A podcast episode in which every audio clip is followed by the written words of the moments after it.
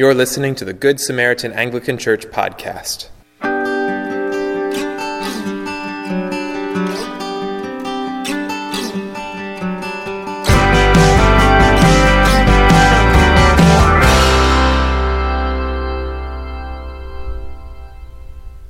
The following sermon was recorded on July eighth, twenty eighteen.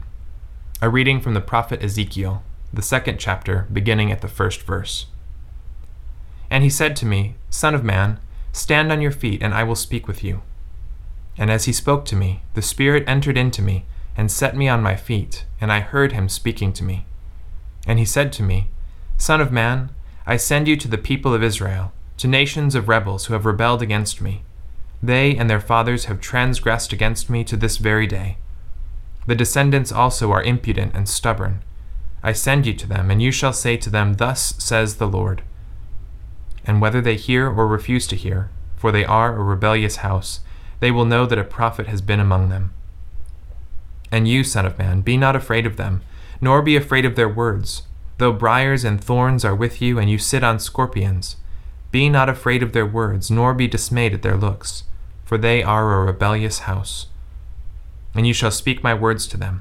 Whether they hear or refuse to hear, they are a rebellious house. But you, Son of man, hear what I say to you. Be not rebellious like that rebellious house. Open your mouth and eat what I give you. And when I looked, behold, a hand was stretched out to me, and behold, a scroll of a book was in it. And he spread it before me. And it had writing on the front and on the back. And there were written on it words of lamentation, and mourning, and woe. And he said to me, Son of man, eat whatever you find here. Eat this scroll and go and speak to the house of Israel. So I opened my mouth, and he gave me this scroll to eat. And he said to me, Son of man, feed your belly with this scroll that I give you, and fill your stomach with it. Then I ate it, and it was in my mouth as sweet as honey. The word of the Lord. Thanks be to God.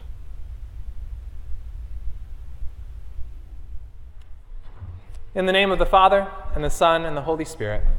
Amen. So, how many of you know what the First Amendment of the Constitution of the United States says? I had to look it up. Um, and when I looked it up, I, I read the first part, which you said very well. Congress shall make no law respecting an establishment of religion or prohibiting the free exercise thereof. And to me, that is one of the most amazing, most wonderful, most blessed things that we have as Americans, that we have this right to gather without fear of persecution, without fear of consequence, that we are allowed to gather for worship whenever and wherever we want to. That's amazing. That is a blessing. And it's a blessing that we can often take for granted, because we just show up on church. We never have any fear of any of those things. We just come to church. It's what we do. But there are many Christians throughout the world who are forced to worship in secret, and they risk their lives every time they try to gather with the fellowship of believers, to share their faith with one another, to build one another up in the body of Christ. People in places like China, and like Myanmar, and like places in the Middle East that are Islamic countries. It is forbidden to gather as a church in those places. It's against the law. And so when you gather in those places, if you dare to do so, you could be put in jail, you could be tortured, or you could even lose your life in some circumstances. We never have to worry about that. But because we never have to worry about it, it's easy for us to forget what a blessing it is for us to be in a country where we can worship as we're doing right now. But what are we doing with this right to freely practice our faith in Jesus? Are we taking every opportunity to use this freedom to its fullest? And how is God calling you to exercise your freedom in faith? Unfortunately, many have chosen to exercise their freedom of religion by walking away from the faith, by choosing not to express any religion, or choosing to express a religion other than the truth found in Christianity. And from our perspective, this is most certainly a sad choice. The Christian faith has played a significant role in American history, but it's hard to say that America is a Christian nation. Why is that? Well, let's just look at some st- statistics for a moment. There's a, a group called the Barna Group, and their whole uh, goal is to, to do studies by phone surveys and other means to assess the religious life of people in America. And so they, they ask questions about how people vote. They ask people about how their faith impacts how they vote. They ask people about their religious practices. They ask people what they believe. And they do these surveys regularly so that people like us in the church can take a pulse on what religion in America looks like today, to help us as we disciple in the church and to help us to reach those who don't know Jesus. And they released a report in twenty sixteen called The State of the Church. And in that report, they said that roughly seventy-three percent of Americans self-identify as Christians, which is pretty good when you think about it, seventy-three percent. And so uh, you might be tempted to look at a statistic like seventy-three percent, almost three quarters of America self-identifying as Christian, and say, well, maybe this is a Christian nation. Maybe this is a Christian nation. But this is just people who on a phone survey say, I'm a Christian. So they decided to scratch a little bit more, to dig a little bit deeper, and they asked a couple more questions. They wanted to uh, to figure out what a practicing Christian would look like. And so if you're a if you're a sociologist, you have to define these things pretty carefully so that you can ask questions that are achieving the results that you're looking for. So they decided to define a practicing Christian as someone who attends a service, a religious service at least once a month, and says that their faith is important in their life. This is a, a fairly low bar for practicing Christian. Attend service once a month and say that your faith is important in the way you live your life. Only thirty-one percent of Americans respond to the survey in that way. Only thirty-one percent compared to seventy-three percent self-identifying as Christians. But that question didn't ask anything about beliefs. What do people actually believe? Is their faith, what they say is their Christian faith, is that consistent with what we know to be the Christian faith, what we read about in the Bible? And so they asked a few more questions to get at what people actually believe. Uh, and so for this, they were trying to define what an evangelical Christian is here. And they didn't just ask people on the phone, would you could describe yourself as an evangelical Christian? They wanted uh, to, to get rid of those labels, so they just asked questions about doctrine. And so people uh, asking this question, it's not evangelical versus Catholic. There are Catholic Christians who could answer these questions affirmatively and be described as an evangelical Christian for the, the purpose of this. But here's what they were asking about. They, they said that evangelical Christians would feel that sharing their faith is very important in their life today, believe that they have a personal responsibility to share their religious beliefs with non-Christians, believe that Satan exists, believe that Jesus Christ lived a sinless life on earth, asserting that the Bible is accurate in all that it teaches, believing that eternal salvation is possible only through grace, not works, and describing God as the all-knowing, all-powerful, perfect deity who created the universe and still rules it today. So you could be a Catholic and affirm that. You could be an Orthodox Christian and affirm that. You could be a Protestant and affirm that. This is basic Orthodox Christianity. Only seven percent of the American population can answer that question affirmatively. And so we have a difference between seventy-three percent of Americans self-identifying as Christian in some form and seven percent who have beliefs consistent with that Christian faith that they're self-identifying with. That's a pretty large gap. So what do Americans actually believe? Well, turning to another study, this one by a man named Christian Smith, he was trying to figure out what the youth in America believe. What do teenagers believe? And so he talked to lots of teenagers, thousands of teenagers, both in the church, people who grew up in Christian families, grew up going to church, going to Sunday school, and uh, more secular teenagers who had no association with church at all, trying to figure out what teenagers in America believe today. And he found a lot of consistency in their beliefs across the board, both those who were more secular and those who had grown up in the church and went to church regularly. And it was so consistent that he decided he needed to give this a label, and so he called it moralistic therapeutic deism. moralistic therapeutic deism. And there are five uh, key beliefs of moralistic therapeutic deism. First of all, a God exists who created and ordered the world and watches over human life on earth.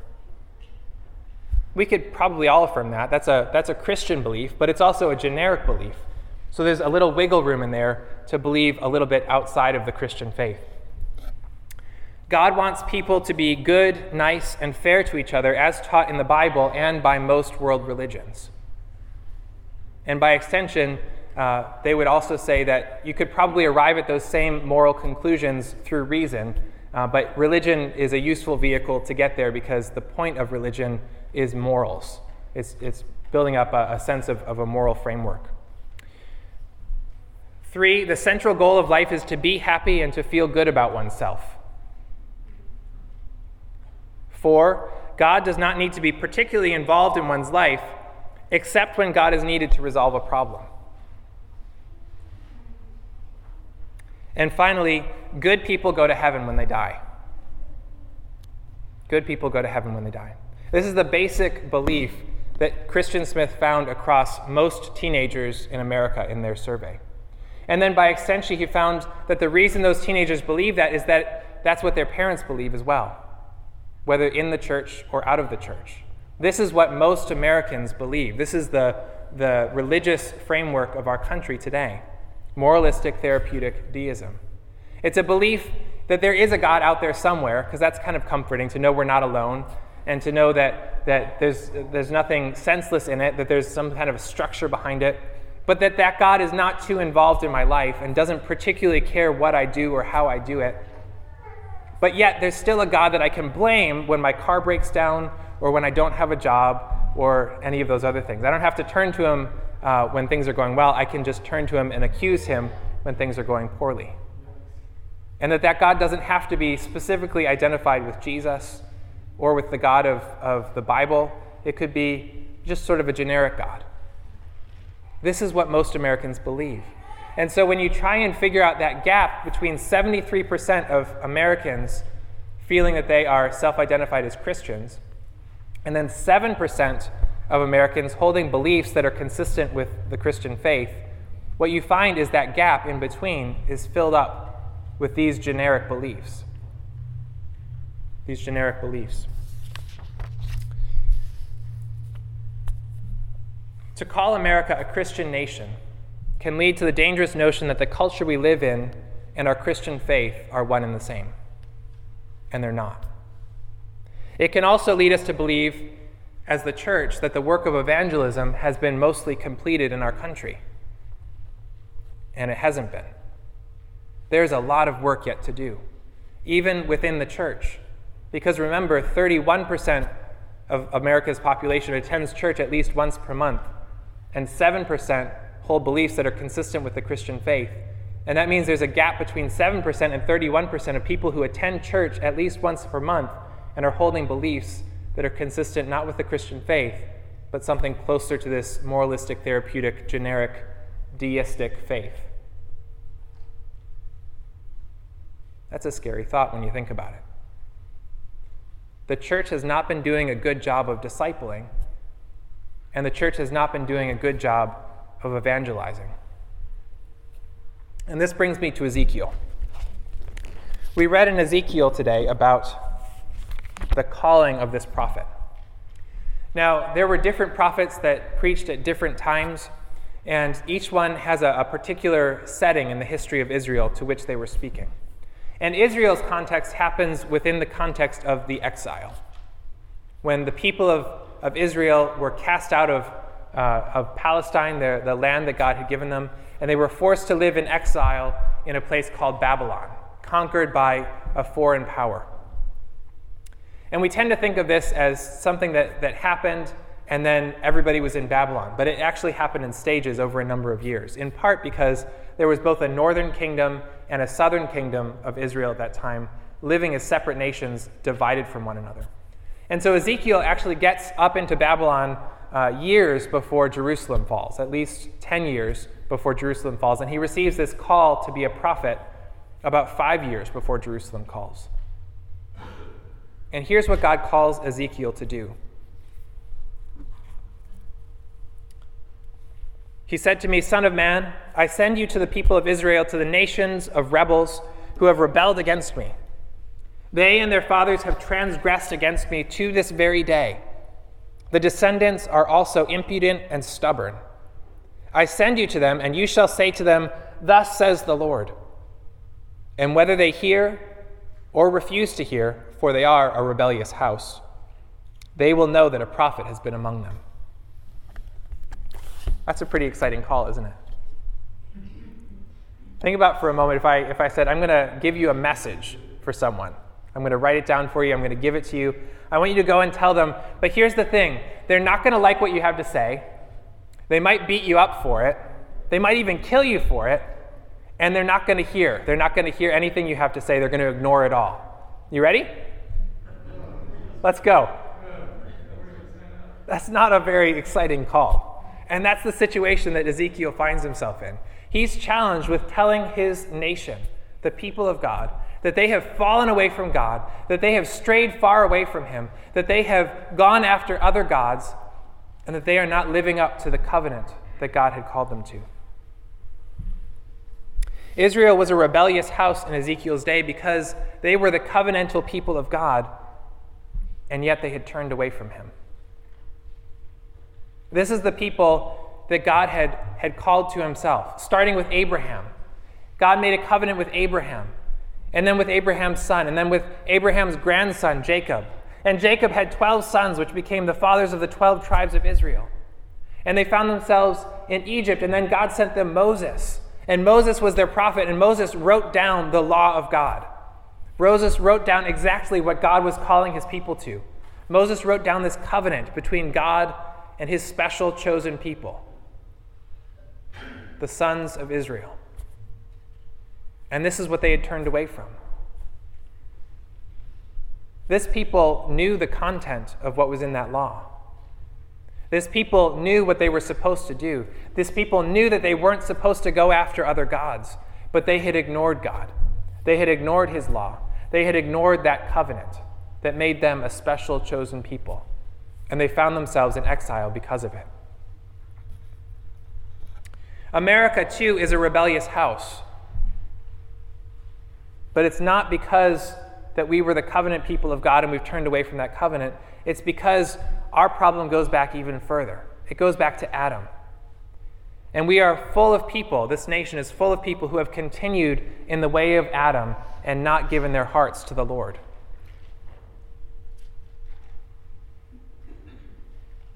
This is the problem of sin. It's a universal problem. It's a disease that infects all of us. And the thing that makes a Christian different from a non-Christian is not that the Christians have it all together and they've figured it all out and they don't sin anymore, and the non-Christians are dirty, despicable people who can't keep themselves from sinning. The difference is that we're all sinners, and the Christians are the ones who have realized that it takes God to save them. It takes God to deliver them and bring them out of the muck and the mire of their sin in their lives, to turn to him and to be reconciled to him. That's the difference between the Christian and the non-Christian. America is a rebellious house because it's full of people who have rebelled against God. So what do we do about it? What do we do as a church when many of the people who sit in the pews every Sunday in churches across America don't even know what the content of the Christian faith is? What we need to do, what our calling is, is to do exactly what Jesus told us to do. Go and make disciples, baptizing them in the name of the Father and the Son and the Holy Spirit, and teaching them to obey all that I've commanded you. This is the thing, more than any other thing, that will save America, that will save any people, is the church rising up and fulfilling its God-given mission. And so we need to make disciples. We need to disciple the people in our churches, and we need to evangelize the people who don't know Jesus. That's the only thing that will make a difference. There are different approaches to evangelism for different times. Ezekiel's job was to go to his people, the covenant people of God, who knew the Old Testament, who knew what God required of them, and call them to repentance.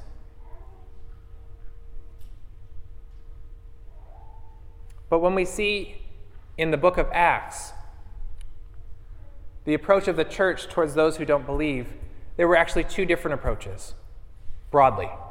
One was the approach towards the Jews, and one was the approach towards the Gentiles. And so we can roughly categorize these as the approach of Peter, who went to go seek after the Jews, and Paul, who went to seek after the Gentiles. When you look at Paul, at Peter's sermons, as Peter preaches to the Jews, as on the day of Pentecost, what he does is he reminds them that they are the chosen people of God, that they've turned away from God, and that they need to repent, and that Jesus is their only hope. But he's speaking to a people who already know the basic content of the faith. When you look at Paul, Paul has a very different problem to deal with. And so we see an example of him in Acts chapter seventeen, where he goes to a town among the Gentiles, and he goes into the place where all of their religious temples were, because they were, they were pagans. They worshiped lots of different gods. And what he sees there is one altar to an unknown god, to a god that, that they, they didn't know who it was. They wanted to hedge their bets, right? Because they, they knew about they knew about that god, and they knew about Apollo, they knew about Zeus, they knew about you know all these, these gods and goddesses. But they wanted to hedge their bets just in case there was a god that they didn't know about. They wanted to put an altar there so they could worship that god too. And so Paul's approach is to go into this place and look at that and speak to the people. And what he says is, I see that you are a very religious people. And you're so religious, in fact, that you even have an altar to an unknown god. And I'm here to tell you today that I know who that god is. And that becomes his platform. That's how he starts to speak to them, this group of people who had no knowledge of the scriptures, who had no knowledge of the God of the Old Testament, who had no knowledge of Jesus. And friends, that's more and more the approach we need to take in America today.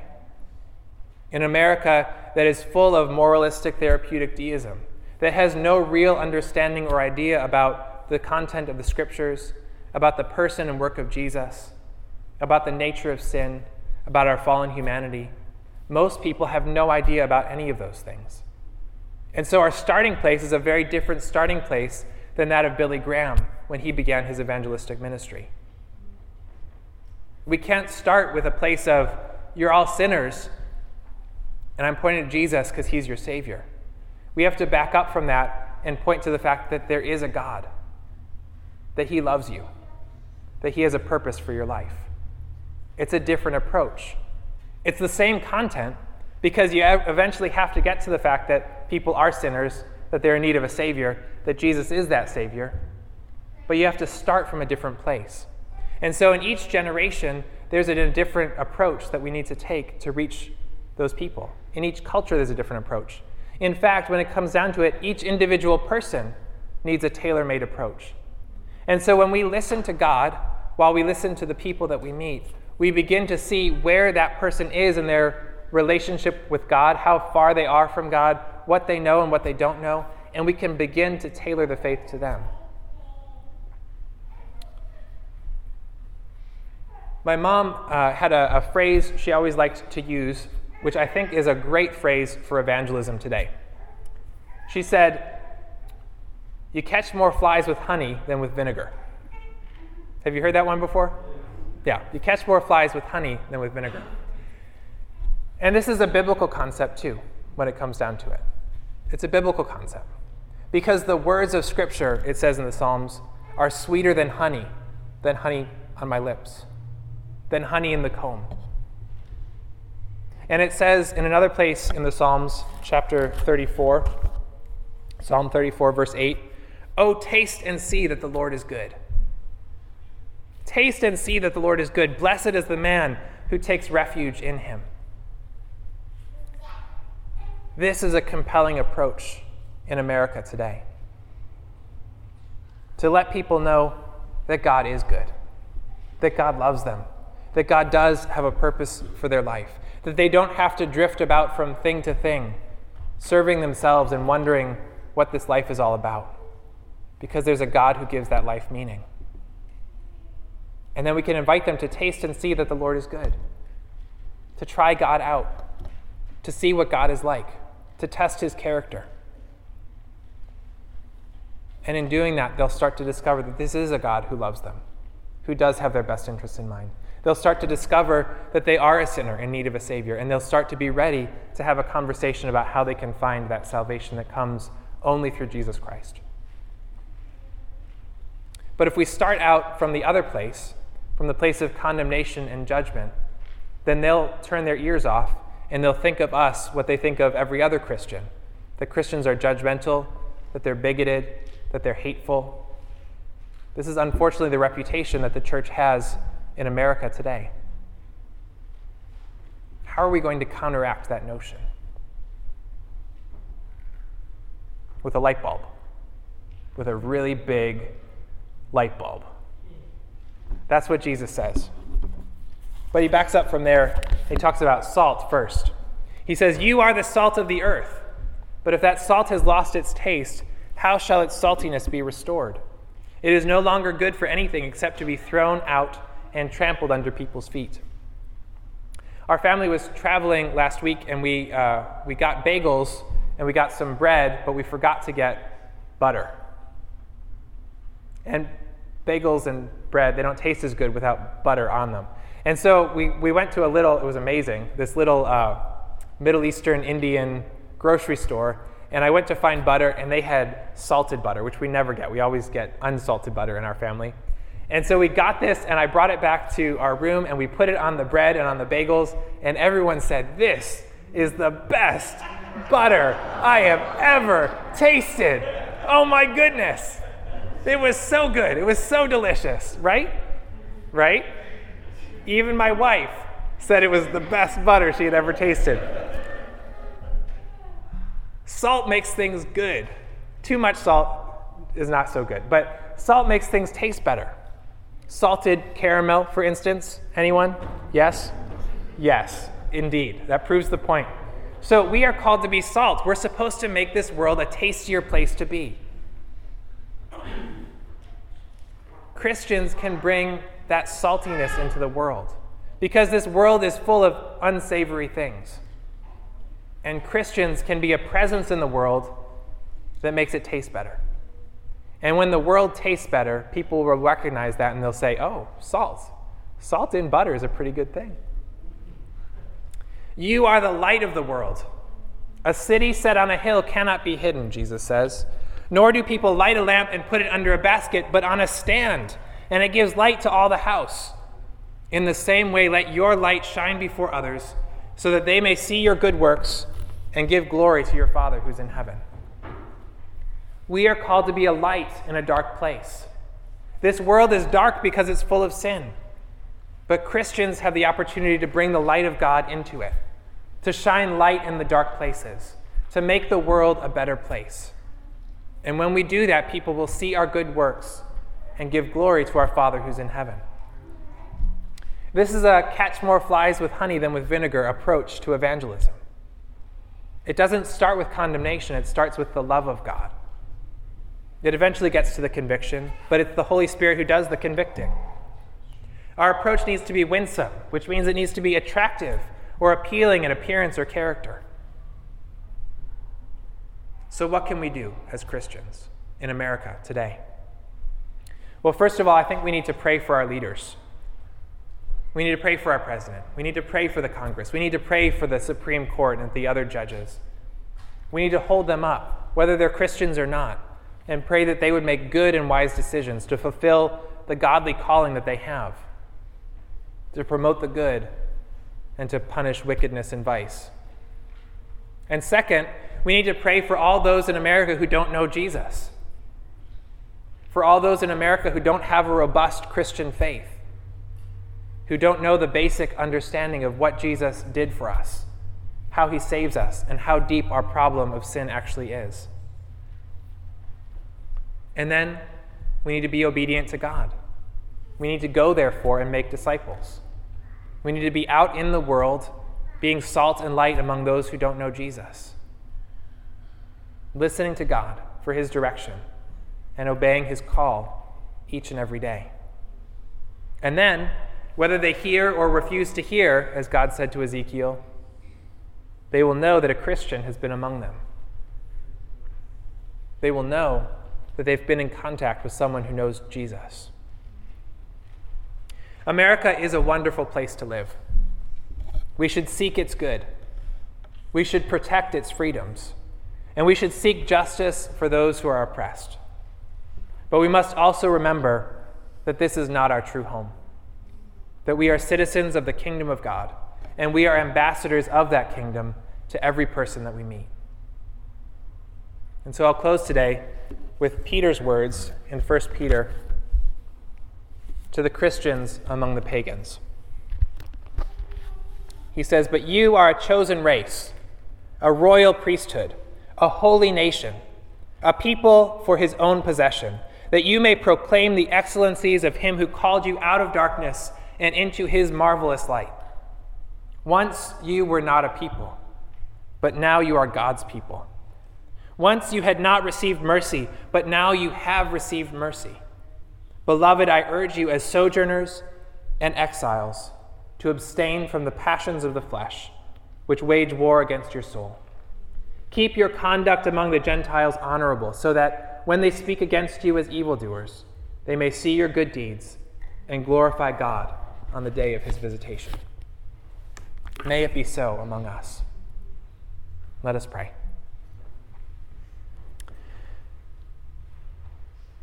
Heavenly Father, we thank you for this faith that you have passed down to us from generation to generation.